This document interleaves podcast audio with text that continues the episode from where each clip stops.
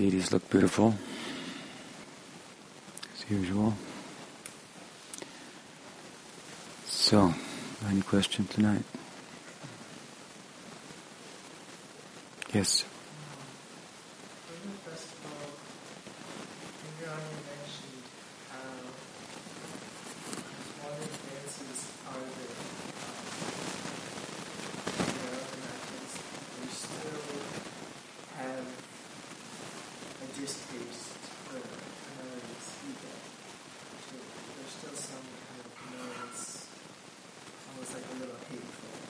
Hate for what?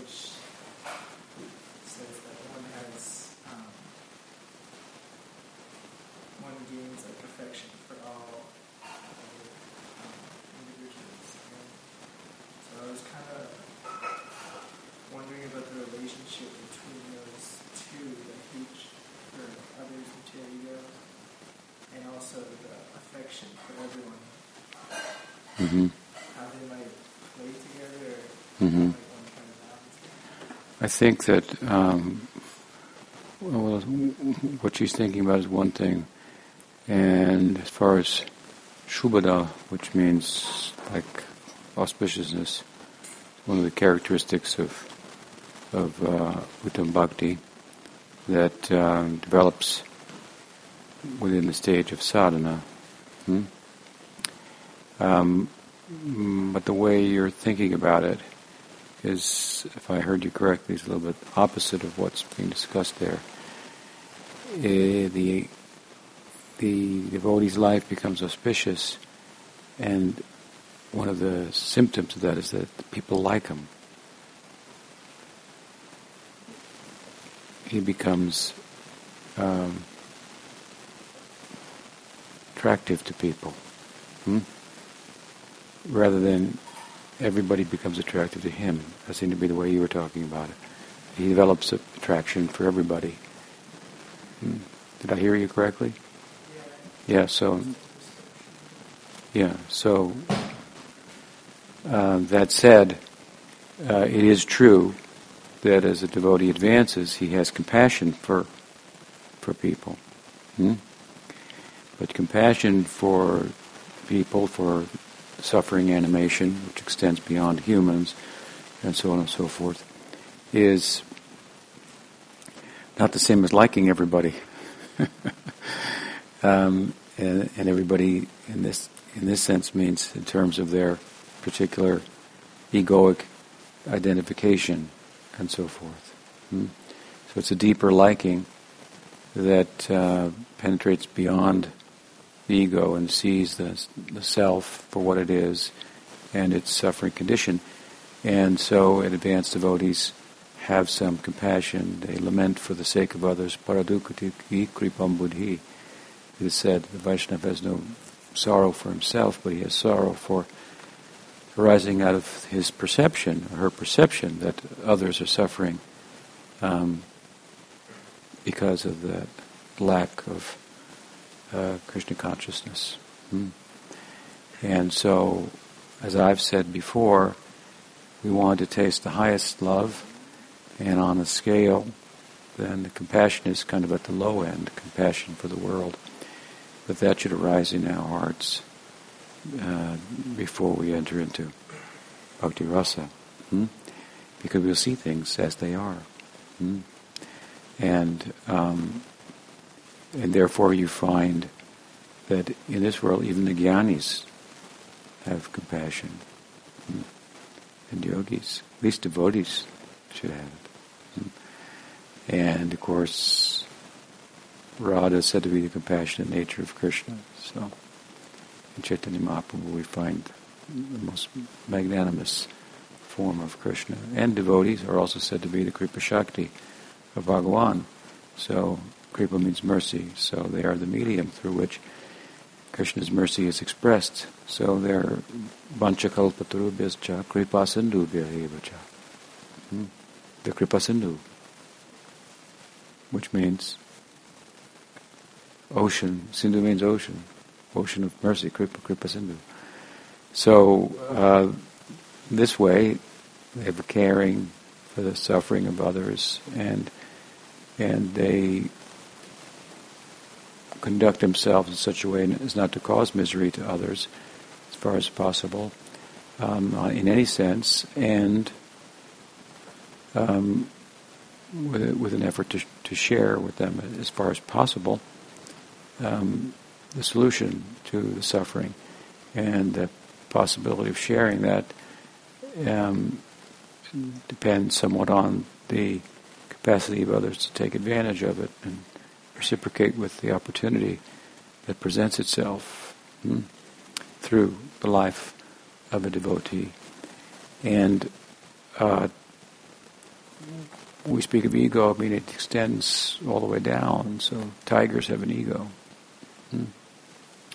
We might not like their ego, especially if it's, you know, uh, one-on-one in the jungle with them or something and they're hungry. Um, but we could have compassion for them. But, but how would we, you know, express it? It's another thing. We would invite them to lunch and let's sit down and take prasadam as you would with somebody else. And some humans are like animals also. They're kind of uh, subhuman. Dui padevash pashu, two-legged animals. And so, it's one thing is that the self and its condition and a sense for that, a feeling for that. Hmm.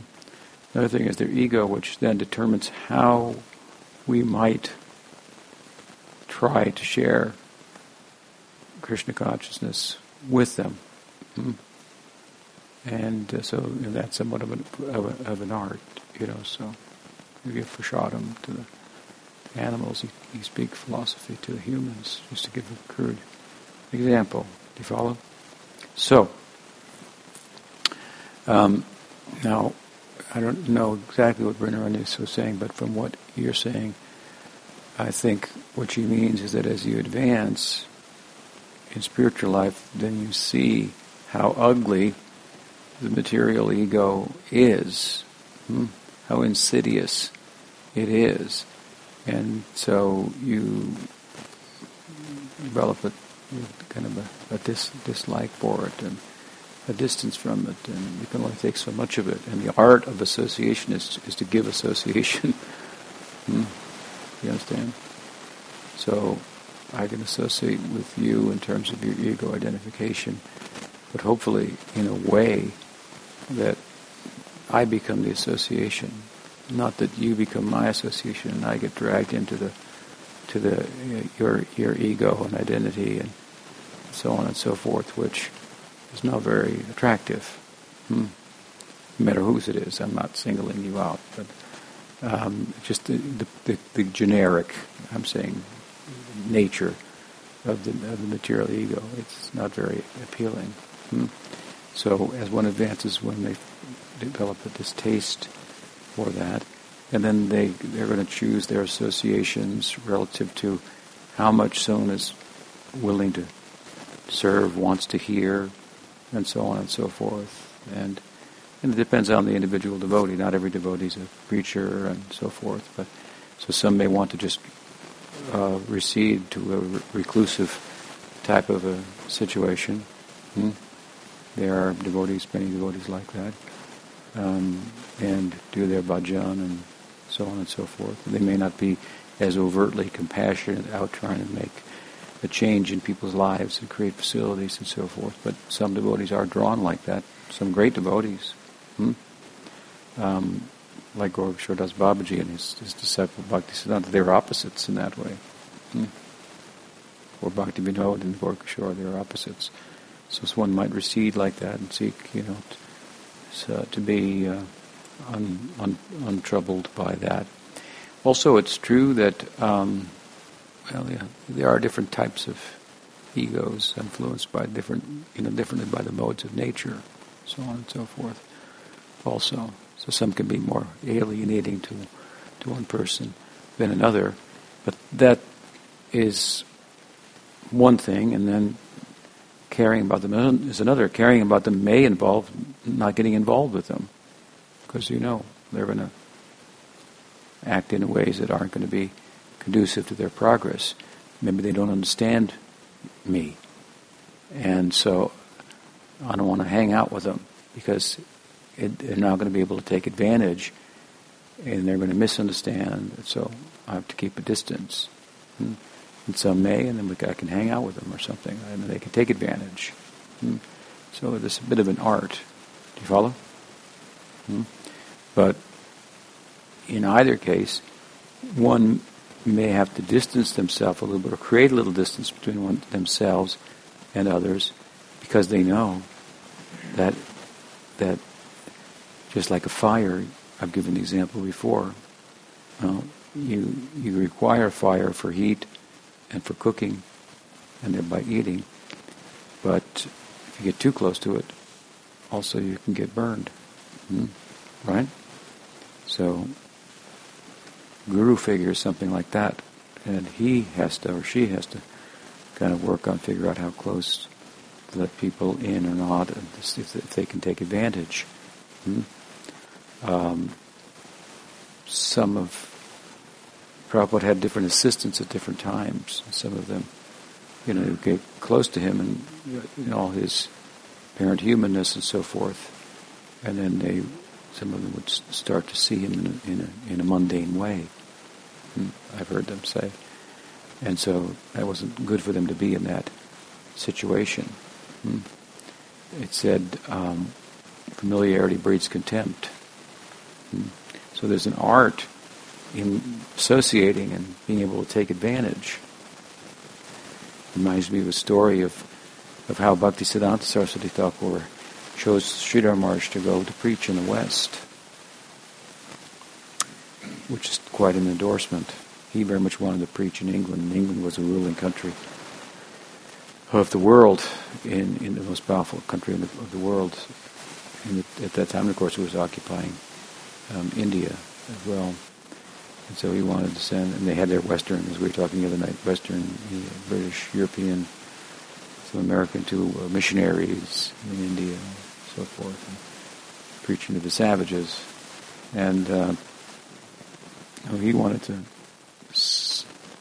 He kind of got the idea for a mission from the Western missionaries. They were coming, so when we have Eastern missionaries, and we'll start monasteries, and train them up, and send them out, and this kind of a thing. Um, Ramakrishna Mission had done something, a little bit of that. Ramakrishna uh, Mission, Vivekananda was the spokesperson. He had come to America in the, in the nineteenth century, middle of the nineteenth century, um, and had some some success, created some interest in Vedanta, Hinduism.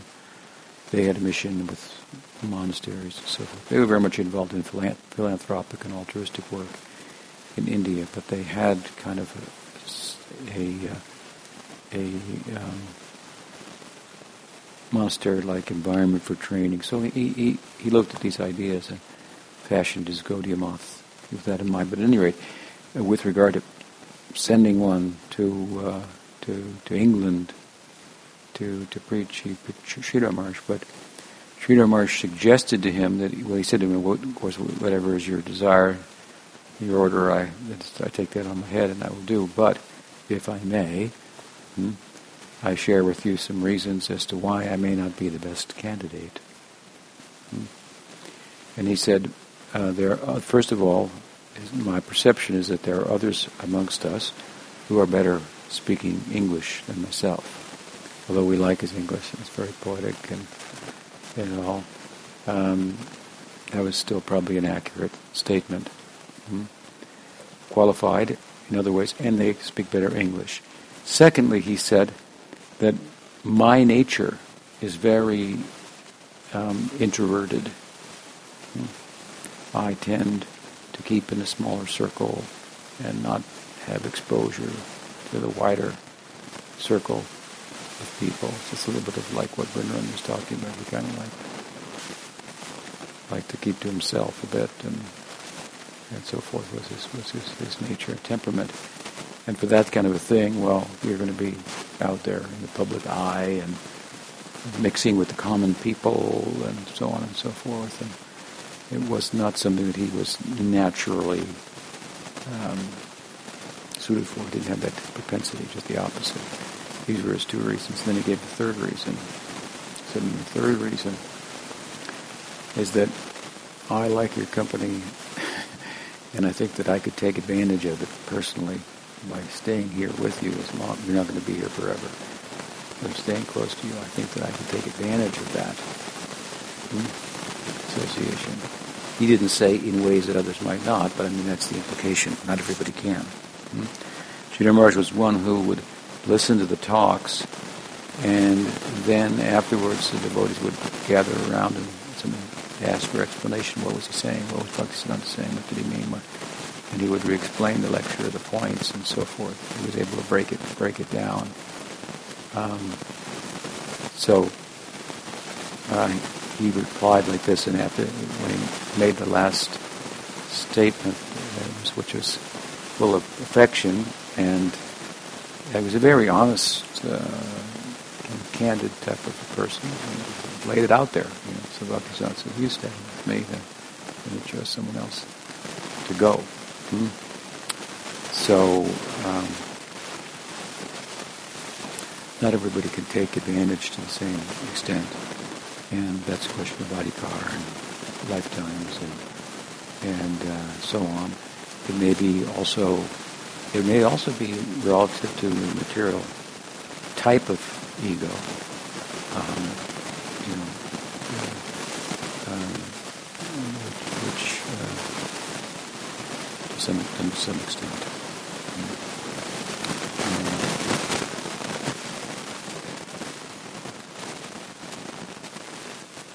but that is really another way of saying the same thing. Not able to take advantage, couldn't uh, discuss philosophy or something like that. Uh, uh, just to give an example. But um, it's art, the point is, to share Krishna consciousness with others, and some of that art means finding the, the distance by w- at which one can take the most advantage. Now, I'm not very guarded in, in that regard. I err um, in the direction of familiarity and being accessible, and I realize it sometimes, but this is my nature. I'm very kind of I, I can create a distance by sitting here and speaking. People go, "You know something," and, huh. and then I'm off the seat, and I, I just, you know, I can uh, put my arm around you, and we're friends or something like that, and be accessible. And uh, so I, I know that sometimes I, it's just my nature, but it's, it doesn't work always so well with the role, uh, the upadhi, the designation of being a guru and a charger and so forth. But it's what I am, I'm like. It has its advantages. But um, and when I see, oh, they're not understanding, they think they're like me or I'm like them or something, and I have to excuse myself or create some distance or something like that. Mm. So that won't be, won't be good for them. Mm. So, um, how's that? Does that help answer your question? Yeah. Good. Okay. What else? Yes. What do you see as the driver? You look at your child, you see the one as serving the mission of their duty. But they don't have his own drive for him. How do we understand the drive of Bhaktivinoda Thakur? Well, there's different ways to understand the drive of Bhaktivinoda Thakur. Um, and the, the way in which Bhaktisiddhanta Saraswati Thakur thought about it was to uh, describe him as a as a, as a Nitya Siddha who descended to the world for the sake of um, uh, participating in a powerful way in the dispensation of Chaitanya Mahaprabhu's teaching. Characteristically, that, that's how that's how he tended to think of him and, and depict him. Um, there was a famous newspaper editor reporter religious man as well, I forget his name, but he um, dubbed Bhaktivinoda Thakur, he gave him the, the title, the seventh Goswami. The six Goswamis are the founding acharyas of Gaudiya Vaishnavism. They, they are Shastra gurus. You know, they wrote the Bhakti Rasa, Sindhu, Udabal uh, extends a little further beyond him to Krishna discoveries, the Chaitanya Charitamrita. These are the core uh, books, Brihat Bhagavatamrita, their commentaries on the Bhagavatam. This is all defining, taking the, the larger body of the sacred texts, like the Bhagavatam, like the Gita, Puranas that are appreciated by many different sects, and then drawing from them in a particular way hmm, understandings of the texts that, that constitute the, our take on revelation, hmm, which is Gaudiya Vedanta. Hmm. So they did that. That's hard work. Now we're just supposed to pass it along and understand it in a dynamic way so we can present it dynamically in terms of time and place and so forth. But Bhaktivinoda uh, came along his time, and we talked a little bit about his time the other the other night when we were speaking, and and um, you know, he wrote like so many books and poems and songs, and and he um, did so much work in Navadvip to establish the places of Chaitanya Mahaprabhu's pastimes, like the Goswamis did in Vrindavan, under the direction of Mahaprabhu, excavate the places of Krishna's pastimes. And then they had the patronage of kings who were coming up, building a ghat there, like that, uh, along that place of the Jamuna, a bathing place, and building a temple or a monument for this pastime, and this pastime, and that pastime, and so forth. So Bhaktivinoda did something similar in Navadvip, and uh, he had written a book called Navadvita Mahatmya. Mahatmya means a glorification, so the glories of Navadvip. And uh, he takes you through the, uh, the structure of the book is is Nityananda Prabhu taking the young Jiva Goswami uh, before he went to Vrindavan on a tour of Navadvip and pointing out, and this happened here, and this happened there, and this happened here, and so forth. So Bhaktivinoda uses that context to then reveal many wonderful things about Navadvip and show the connection.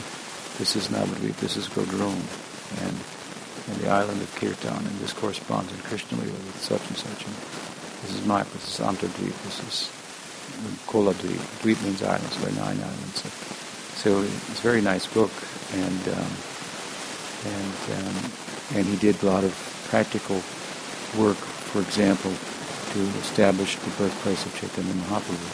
There was a another place that was claimed to be the birthplace. Some people still think it is, but he didn't agree with that, and, and, he, and he had a vision, and he, and he also had empirical evidence that he gathered to support that, and ultimately a very large uh, temple was built. He called it the Adbhuta Mandir, the wonderful Mandir, celebrating the birthplace of Chaitanya Mahaprabhu. And, uh, he personally went to Calcutta, door to door, begged money for the the building of it. It was given the service, or it was given to Bhaktisiddhanta, so she thought they were built the uh, facility there. Um, so, so he was called the seventh Goswami. So, you know, the six Goswamis that are, as I've explained in brief, then that's a huge compliment. Hmm? And in the modern times, so as they were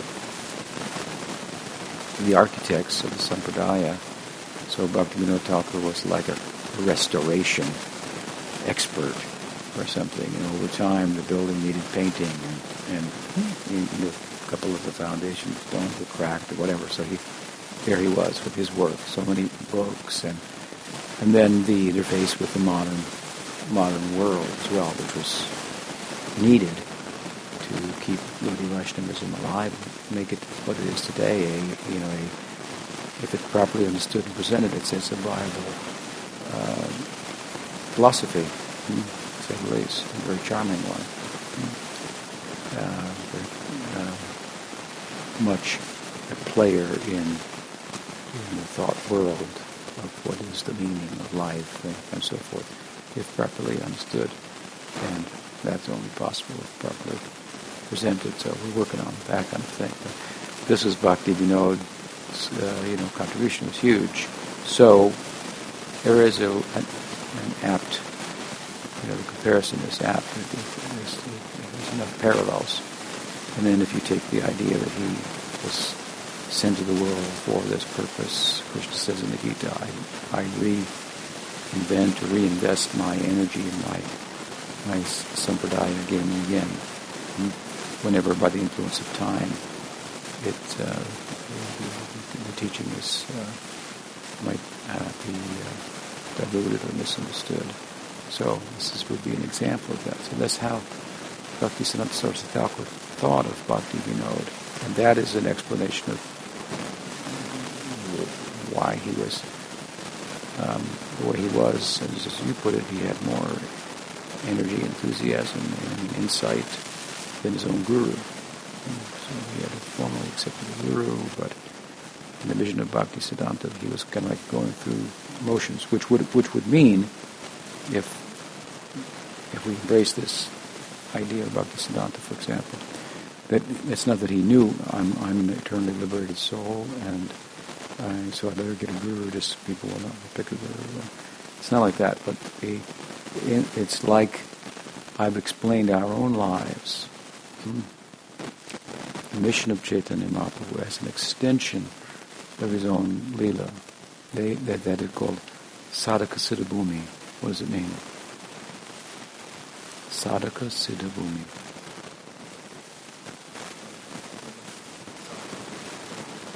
What does Bhumi mean?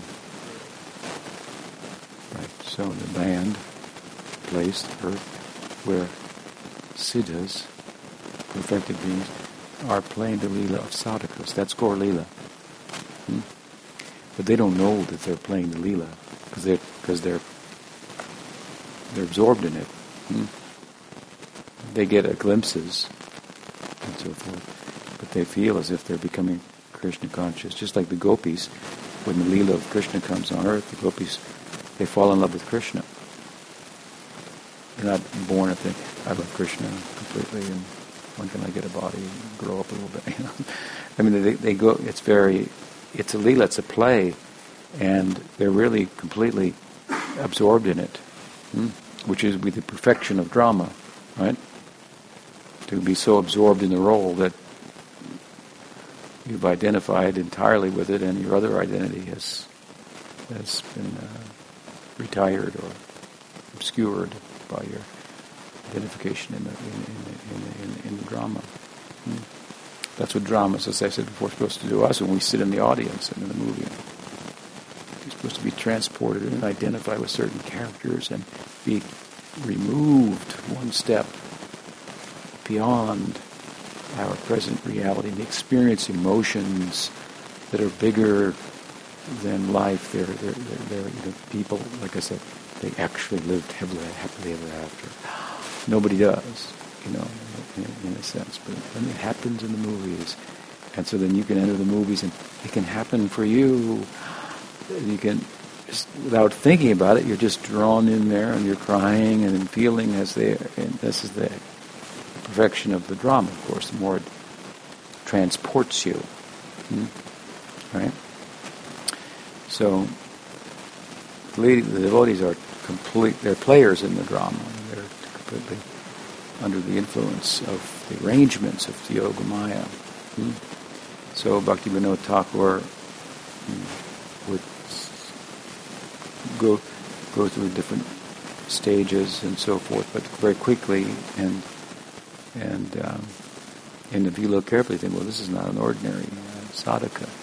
Now he wrote a letter to his other son, uh, Lili Prasad, which was kind of an autobiographical letter, quite long, um, telling his life. Hmm? And um, if you read it, it's. I remember reading it many years ago, and it's. Uh, he goes through all these different stages. I thought like this, then my thoughts changed like this. And I, I looked into the Dvaita Vedanta, then I found it to be a dead end, and I looked at Christianity, and then I came to Gaudiya. I had to have a guru, I prayed, I met my guru, and so forth. So he's going through all these stages, and he had Western influence, and, um, and was brought up to eat, eat meat, and, uh, and he, he explains all these things very candidly. Hmm. So some people really go, you know, doesn't sound like a Nitya Siddha here, but I, I think that's a not a good understanding of the phenomena. Hmm? Hmm. Um, of being absorbed and under the influence of yoga maya and so forth. And so when I read the biography, I thought, hmm, interesting. The interesting thing to me was like how he just quickly went through all these different stages, and all these different stages had something that, you know, to speak about, teach about, and so forth. So it, it seemed to me very extraordinary. Hmm? In the way in which he moved through the stages, and and and the things that are highlighted and so forth, what he passed through in terms of his, his thinking and whatnot, it was very instructive. So it seemed like a life of instruction to me as he as he wrote about it. So we can look at it like that, or we could look at also uh, other people who don't, uh, and and some followers of Bhaktivinoda. Bhaktivinoda had some. Uh, other disciples besides Bhaktisiddhanta, and um, there's some other. Well, the Prasad was his other son. He has a lineage. Um, he's passed on too. He had some disagreements with Bhaktisiddhanta. Hmm. They all don't see. Only Bhaktisiddhanta saw him as a Nitya Siddha. The others see him as a sadhaka, sadhana siddha, hmm, who became perfect by practice. But if you want to look at it from that side, and, you know, I mean, maybe based on the the letter or something like that, or other philosophical positions uh, that may have caused them to, to think like that also. Um, one would be, well, what the Nitya Siddhas, they all come with Chaitanya Mahaprabhu. And when they leave, when he leaves, they leave with him. How can they be here when he's there? Hmm. You might make a case like that. I think that you could you could counter that, um, um, but um, there are different visions.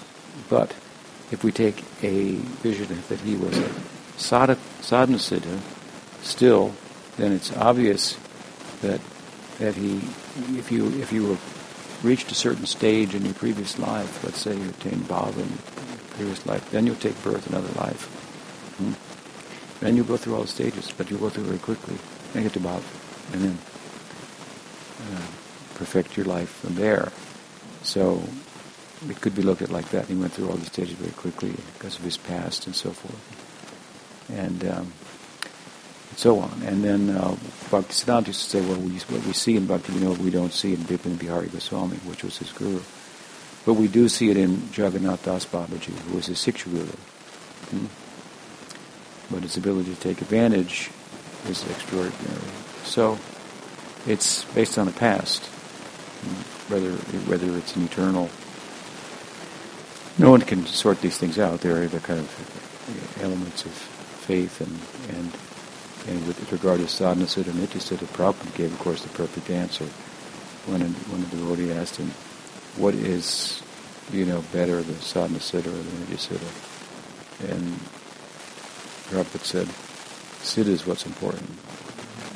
The adjective that precedes it, you know, it doesn't really matter. Hmm? Nitya siddha, sadhana siddha, kripa siddha. If you're siddha, you're siddha. That's all there is to it. So we don't think, oh, he's a sadhana siddha. Hmm, I think I'll avoid him and find a nitya siddha. You know, that's just kind of silly. Some people argue that Prabhupada, and our Prabhupada here, Uh, my Guru Maharaj was a Nitya Siddha, and other people are sadhana siddhas, and, and they, they, they say it in a way to differentiate Prabhupada and make his even time and place calls on details to be, you know, something that has to be set in stone forever because he's a Nitya Siddha or something. It's a very, very confused idea that, that becomes even, um, when looking at it, completely offensive.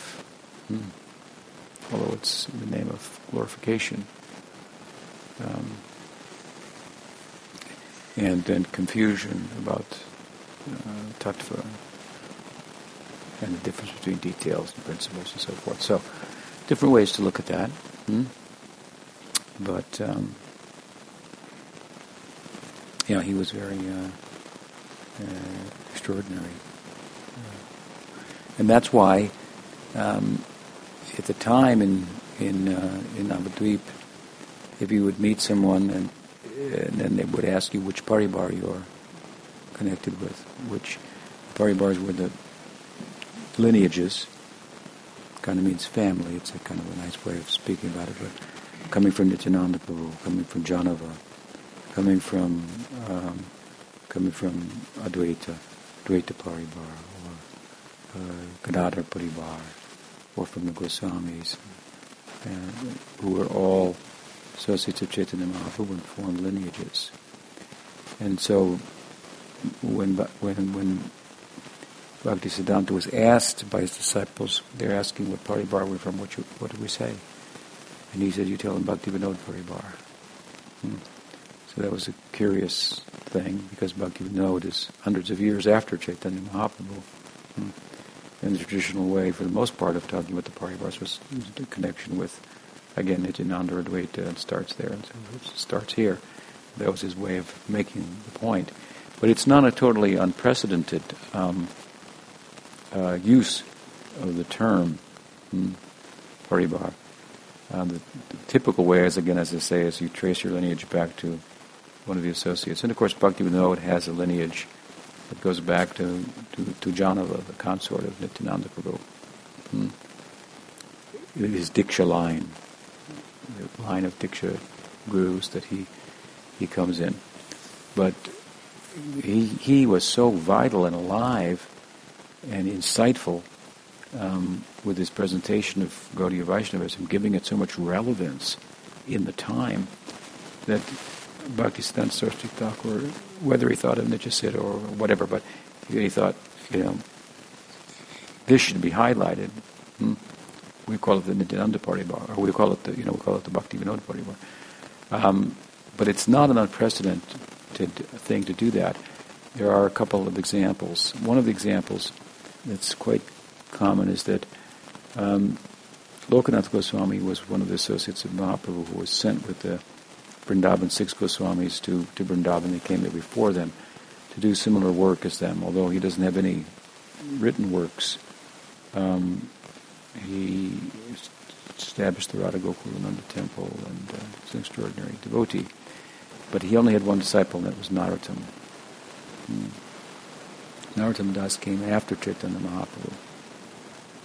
Hmm. And so his work was so extensive, Narottam's, preaching, writing, his poems and songs. Prabhupada used to say that the very sophisticated Vedic truths are all found in simple Bengali language, in poetry, in the works of Narottam Thakur. Some of his songs we sing rarely. We've got so many, so many. Um, so he, his Lokanath's, really Lokanath's group, is referred to as the Narottam Paribar, hmm? because of the work was so so prominent. There's another example, and that is of Shyamananda. Shyamananda was uh, was a disciple of Hriday Chaitanya, who was a disciple of Gauridas Pandit, who was one of Nityananda Prabhu's eternal associates. He was in Krishna Lila Subal, Krishna's closest friend, Gauridas Pandit.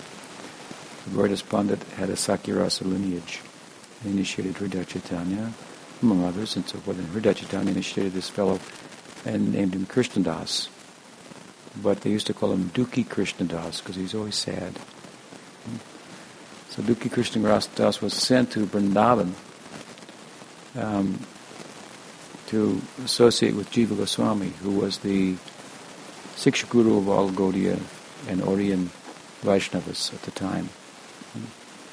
This was you know, a couple generations after the passing of Chaitanya Mahaprabhu. Jiva Goswami would have been older at the time. He was uh, the youngest of the Goswamis. So he was very, very prominent. So Dukhi Krishnadas was there, taking Siksha, learning the teaching, the Sandarbhas and all from Jiva Goswami. And he was doing Dham Seva, so he would go to different places of Krishna's, Radha and Krishna's pastimes, like with the broom, sweep the place. You know, here they perform this pastime, sweeping. So that's a common thing. So, uh, so he was doing that one night, and he found a, a bangle or something like that, like gold or silver bangle, and he was quite astounded by that. And, and then a then a a, a uh, village girl, very beautiful, showed up and said, "Oh, that's like I'm looking for that. That's the bangle of my mistress. It was lost last night. Thank you very much." She took the bangle and pressed it on his forehead like this. And it made a mark, like a tilak mark. Hmm. And then then he went away, and uh, he was, it was a very mystical experience for him. Hmm. And uh, when Hriday Chaitanya came, saw him, he said, "What's with that tilak?" You know, because he wasn't wearing the tilak. Each of the paribars has their own tilak, some different version of the tilak. Hmm? Uh, you know, it's all Gaudiya tilak, or Urdhvapundra up and down, not the Shiva tilak like this, but different versions. It's another way in which you could identify the different followers of Nityananda and Advaita and so on and so forth. So he said, "That's not the tilak of our paribar that I, you know, if you're initiated, well, what's going on?" He says, "Well, no, it's not like that. This happens," and he told the story. And, and so his guru was like, uh, you know, well, you know, and it doesn't wash off, was, was the point. And it wouldn't it wouldn't come off. Hmm. So it was very controversial. And Hriday Chaitanya was a little concerned, if not upset, like, what's going on here, you know? And uh, and meanwhile, Dugi Krishnadas, who was initiated in the Sakya Rasa lineage, was finding himself attracted to the gopi bhava. So he had been taken into the gopi section by that uh, um, Sakhi, friend of, of Radha. Hmm? And this was Radha's bangle and so forth. So it's a long story, but what happened ultimately was there was a, a meeting to discuss it, and uh, and and Duki Krishnadas went into a trance. And in the trance, he experienced Krishna's pastimes. And Radha and Krishna, Vishaka Lalita were there, but then Subal was there. And Subal said, "Tell your guru this." So when he came out of the trance, he told the guru this. And then his guru, Subal was his guru, right? I said, Gauridas Pandit was Subal. He had passed away, but his eternal place in Krishna Lila was as Subal. So Subal had told Hriday Chaitanya, the guru of Dukkha Krishnadas, something that only only Hriday Chaitanya knew. And so when Dukkha Krishnadas came back from Goloka internally and told Hriday Chaitanya, I was, Subal told me to tell you this. Then he knew he'd actually gone there. Because hmm? he couldn't have gotten that, whatever he told. Hmm? So he was amazed, and then then Hriday Chaitanya was very humbled by that. And Dugi Krishnadas was blessed to pursue the Gopi Bhav and kept under the care of Jiva Goswami. He was given the name Shamananda. Hmm? Shamananda. And, um, of course, he, he, he, he could... he always continued to fully honor his guru, Hriday Chaitanya. Um, it was a very special event in Gaudiya Vaishnavism. And so, Shamananda has many, had many disciples, and it's called the Shamananda Paribar. Mm-hmm. So, maybe they think, well, it has some direct connection, you know, with the Leela. But, uh, so that, anyway, there are instances in which the term Shamananda Paribar or um, Naratan Paribar, Bhaktivinoda Paribar have been used hmm, um, in so as to say that this person is making a very, making a very substantial contribution. In ISKCON, they wanted to almost make Prabhupada the founder of the Gaudiya Sampradaya, because uh, he used the term founder, Acharya, of ISKCON, which Sridhar Maharaj calls himself the founder of Acharya, Chaitanya Saraswat Mahath, and Prabhupada Keshav Maharaj, the founder of Acharya, Gaudiya Vedanta Samiti, different societies and so forth. They wanted to make more out of it, and um, to distinguish themselves from, from everyone else, and, and so forth. So, um, you know, I have my own position on that, but I thought, you know, maybe you could call it the Bhaktivinoda paribar if you wanted to, because hmm. his contribution was very extraordinary. But then I thought, well, but Bhaktisiddhanta already called it the Bhaktivinoda paribar, and, and Prabhupada himself called it the Bhaktivinoda paribar. And he said, we are all, my mission is the mission of Bhaktivinoda. So, as Sridhar Maharaj eloquently put it, the vision came in Bhaktivinoda Thakur for interfacing with the modern world and making all this possible. And Bhaktisiddhanta Saraswati Thakur gave some shape to that in the form of Gaudiya Math and sending missionaries to the West and so forth. And Bhaktivedanta Swami Prabhupada, he took it all over the world. Hmm. And we would say, and Bhakti Rakshak Sridhadev Goswami Maharaj tried to help preserve it hmm. and, and and make sure it wasn't going on just in form but in substance in the lives of the disciples of uh, Bhaktivedanta Swami Prabhupada. Hmm. So that's our addition, of course, to that. But it's a little bit of... Uh, um, It's an accurate way of uh, speaking about their contribution. So Bhaktivinoda is at the head there. I mean, this whole idea of interfacing with the modern world using modern technology and whatnot, this wasn't going on. Hmm. So it's all Bhaktivinoda.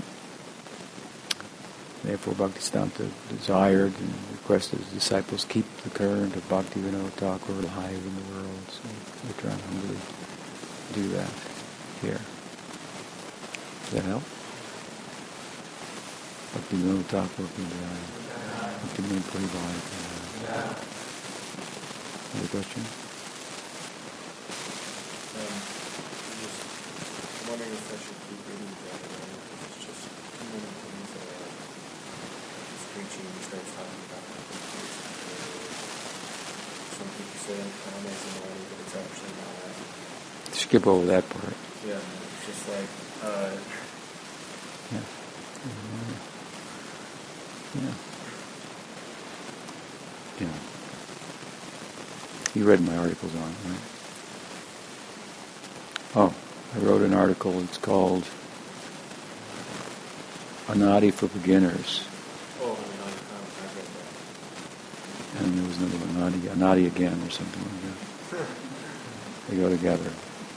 Then you get the Siddhanta there. Then you then you read that. Then you can continue reading Javadharma because oh, he's saying it like this as a as a preaching strategy, and move on. A lot of good points in Javadharma.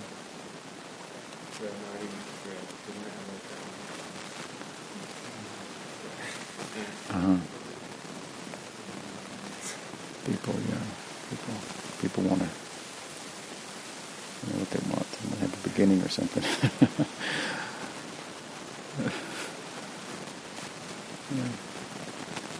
interesting. There's one point where my muscle is Vaishnavas when they start thinking to Vaishnavism. I think